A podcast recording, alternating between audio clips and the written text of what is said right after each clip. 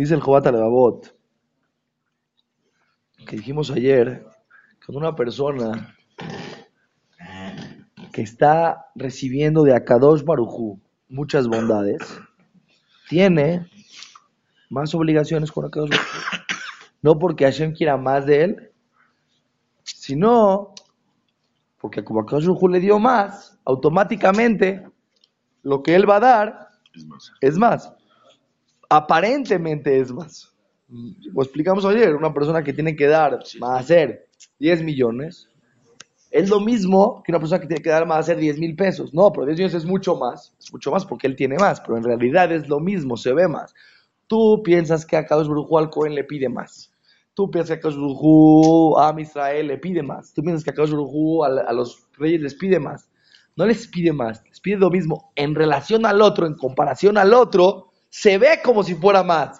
Pero para él, para lo que él puede, eso es lo mismo.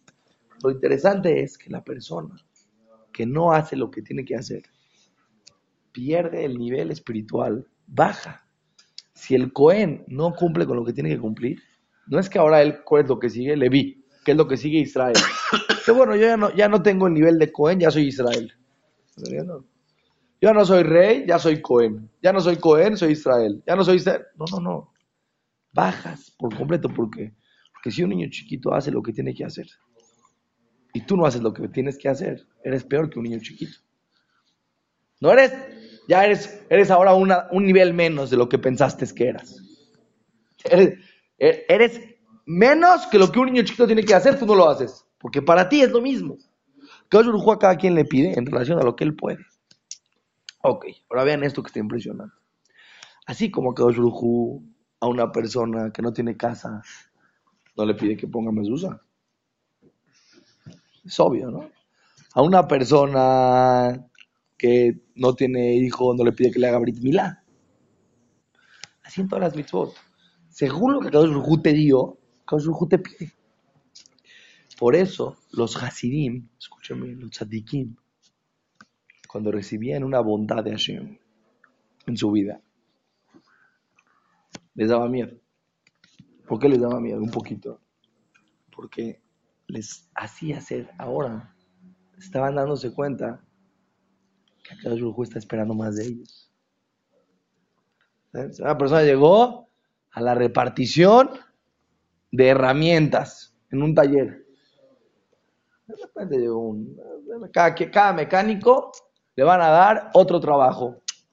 Agarra uno, llegó, sí, pase por aquí, toma un gato, ¿sí? toma eh, una llave para, las, para los coches y aire para aquí, una bomba de aire. Ah, pues, a mí me van a poner a cambiar llantas. Cada quien se ha acercado. De repente llegó uno, un desarmador. Ah, Está bien. De repente llegó uno, espérame tantito, cuatro portafolios. Lleno de 200 herramientas cada portafolio. ¿Estás entendiendo? De repente dices, "Oye, este cuate dice, ¿qué onda? Entonces dices, si están dándome cuatro portafolios con herramientas, me van a pedir que arregle no sé qué, todos los motores de, de- de todos los camiones de México. Entonces, ¿se ponía contento? Claro que se ponía contento, pero por otro lado, sabía que le tenía más trabajo. Cuando Akash te da una bondad a ti que no le da a los demás, pues una persona tiene que analizar. Él tiene que analizar su vida. Estos nada más, estas cosas que hablamos hoy, fueron nada más cuatro cosas. Am Israel, que Hu se portó diferente con ellos. Los Koanim, los reyes.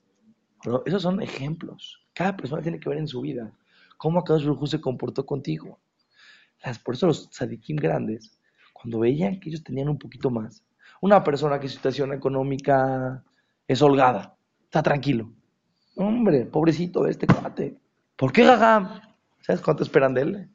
Si a ti no te pusieron el yugo de la vez se me acercó una persona. Se quedó así, conmigo un rato, así en la mañana. De repente, en Cuernavaca, así, ah, tranquilo. Dije, oye, dime una cosa, tú en el día que haces. No, no mucho. ¿Cómo no mucho? Me dijo, sí, yo, Baruch Hashem. No, no es un tipo millonario, no, pero me dijo yo la verdad. La parnasa la consigo muy fácil. La verdad, tengo unos negocios que hago, caminan solos. es una cosa que me piden, la doy, cuando me lo piden, les entrego, soy un intermediario, ya tengo mis clientes hace 20 años, me piden una vez al mes. No, la verdad, jaja, no tengo prisa de nada. Jaja, entonces, ¿qué haces todo el día?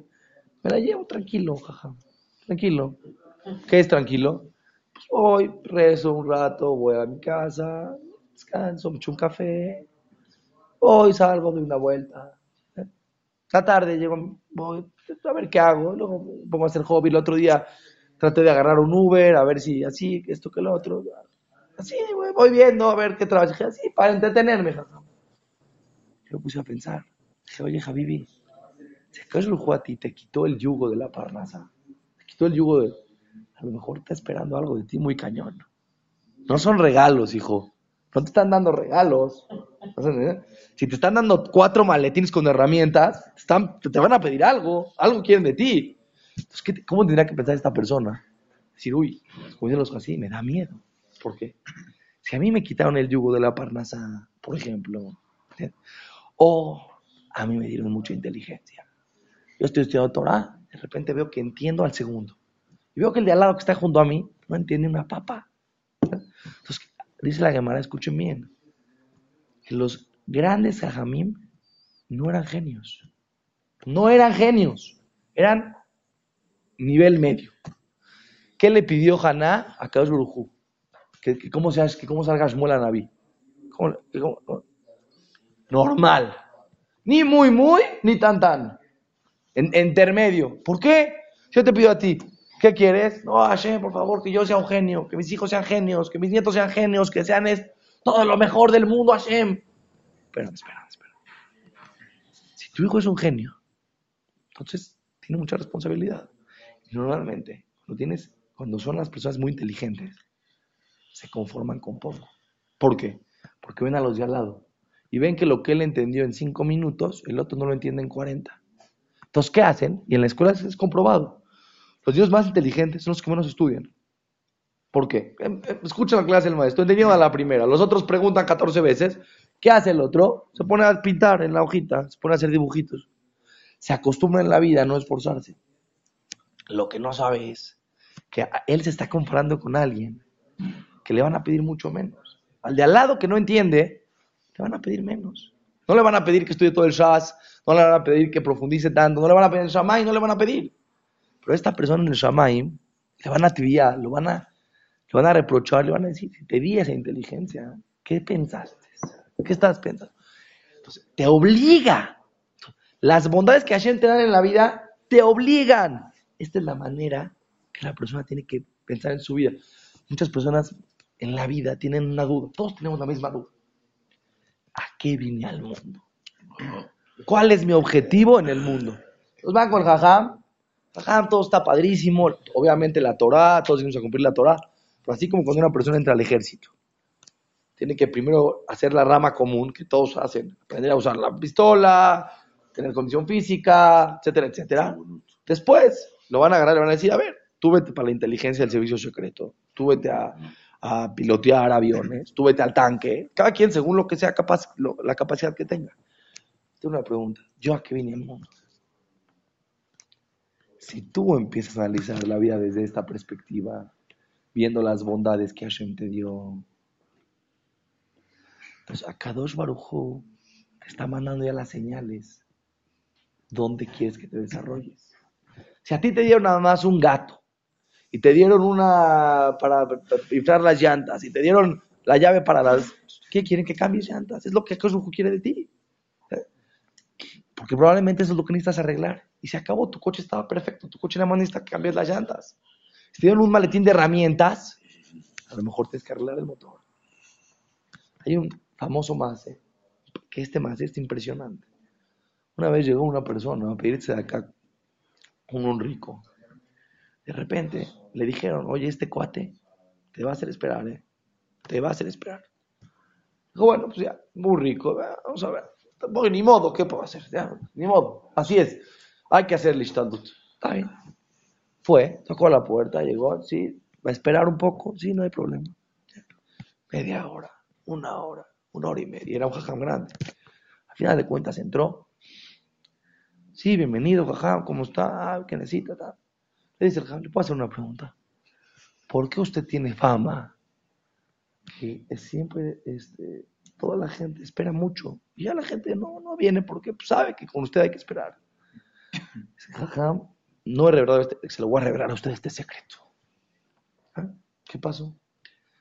La verdad, jajam, yo leo Teilim. Dice, ¿cómo? No, no, no entiendo. Sí, sí. A mí me gusta leer dos, tres horas al día Teilim. Mis horas de Teilim son Kodesh Kodashim. ¿Qué dices, jaja?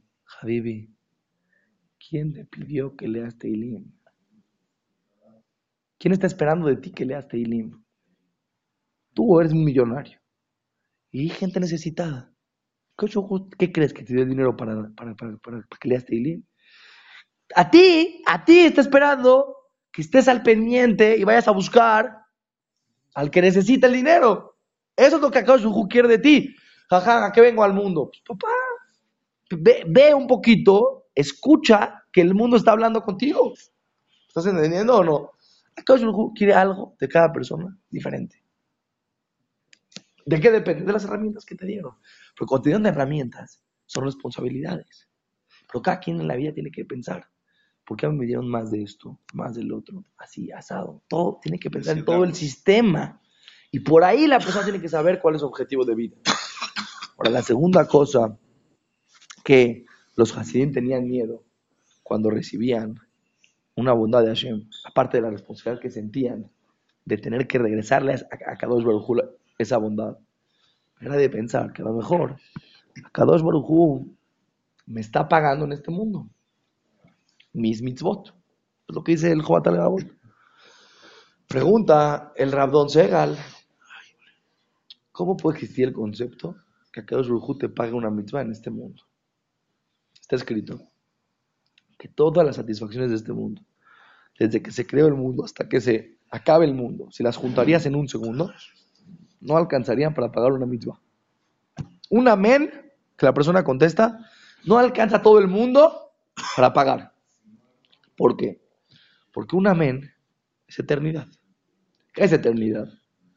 No 10 años, no 100 años, no mil años, no 10 mil años, no 100 mil años, no un millón de años, no 3 mil millones de años. Eso no es, todavía no empieza la eternidad.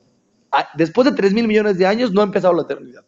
Entonces, si un amén te alcanza para una satisfacción eterna que no acaba nunca, ¿cómo te la pueden pagar aquí abajo cuando te dieron eh, una bondad, una satisfacción?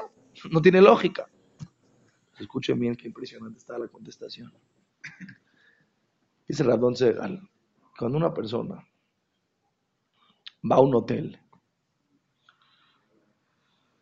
y pide un café, ¿cuánto vale el café en ese hotel? Mucho más caro que lo que cuesta en cualquier otro lugar. ¿Por qué? Es muy sencillo. Tú llegas a un lugar en medio de la nada. Entonces tú en ese lugar que tienes, no tienes nada. No tienes la capacidad, la manera de conseguir lo que tú necesitas. Estás totalmente dependiendo de quién? Del hotel. Para dormir, para comer, para todas las necesidades que tienes. Por eso todo es, es muy caro. Porque es muy difícil conseguir. Pero ¿cuánto le cuesta un café a al mesero que trabaja en el restaurante del hotel? No le cuesta nada. Porque señor trabaja ahí, recibe su desayuno, porque si no desayuna no tiene fuerzas para seguir trabajando. dice el Rabdón este mundo es muy caro, es carísimo, cada bondad que recibes, para el que no trabaja para Hashem. Si tú eres empleado de Hashem, tu vida es servir a Hashem, pues todo lo que te dan, te lo dan como un medio para que puedas servir a Hashem tus viáticos para el camino. Una persona te van a mandar ahorita a trabajar a otro país, viáticos para el camino. ¿Quién los paga? La empresa. ¿Se me entiende? Pues tú te vas de viaje por tu placer, todo te cuesta. Desde que sales de tu casa empiezas a pagar el taxi a tu, para ti, el este para ti. Y es caro, viajar es caro. Si tú estás en este mundo de paseo y no veniste al mundo a servir a Kadosh Baruj entonces dice es caro. Cada cosa que yo te di en este mundo cuesta caro. Puede llegar a costar eternidad.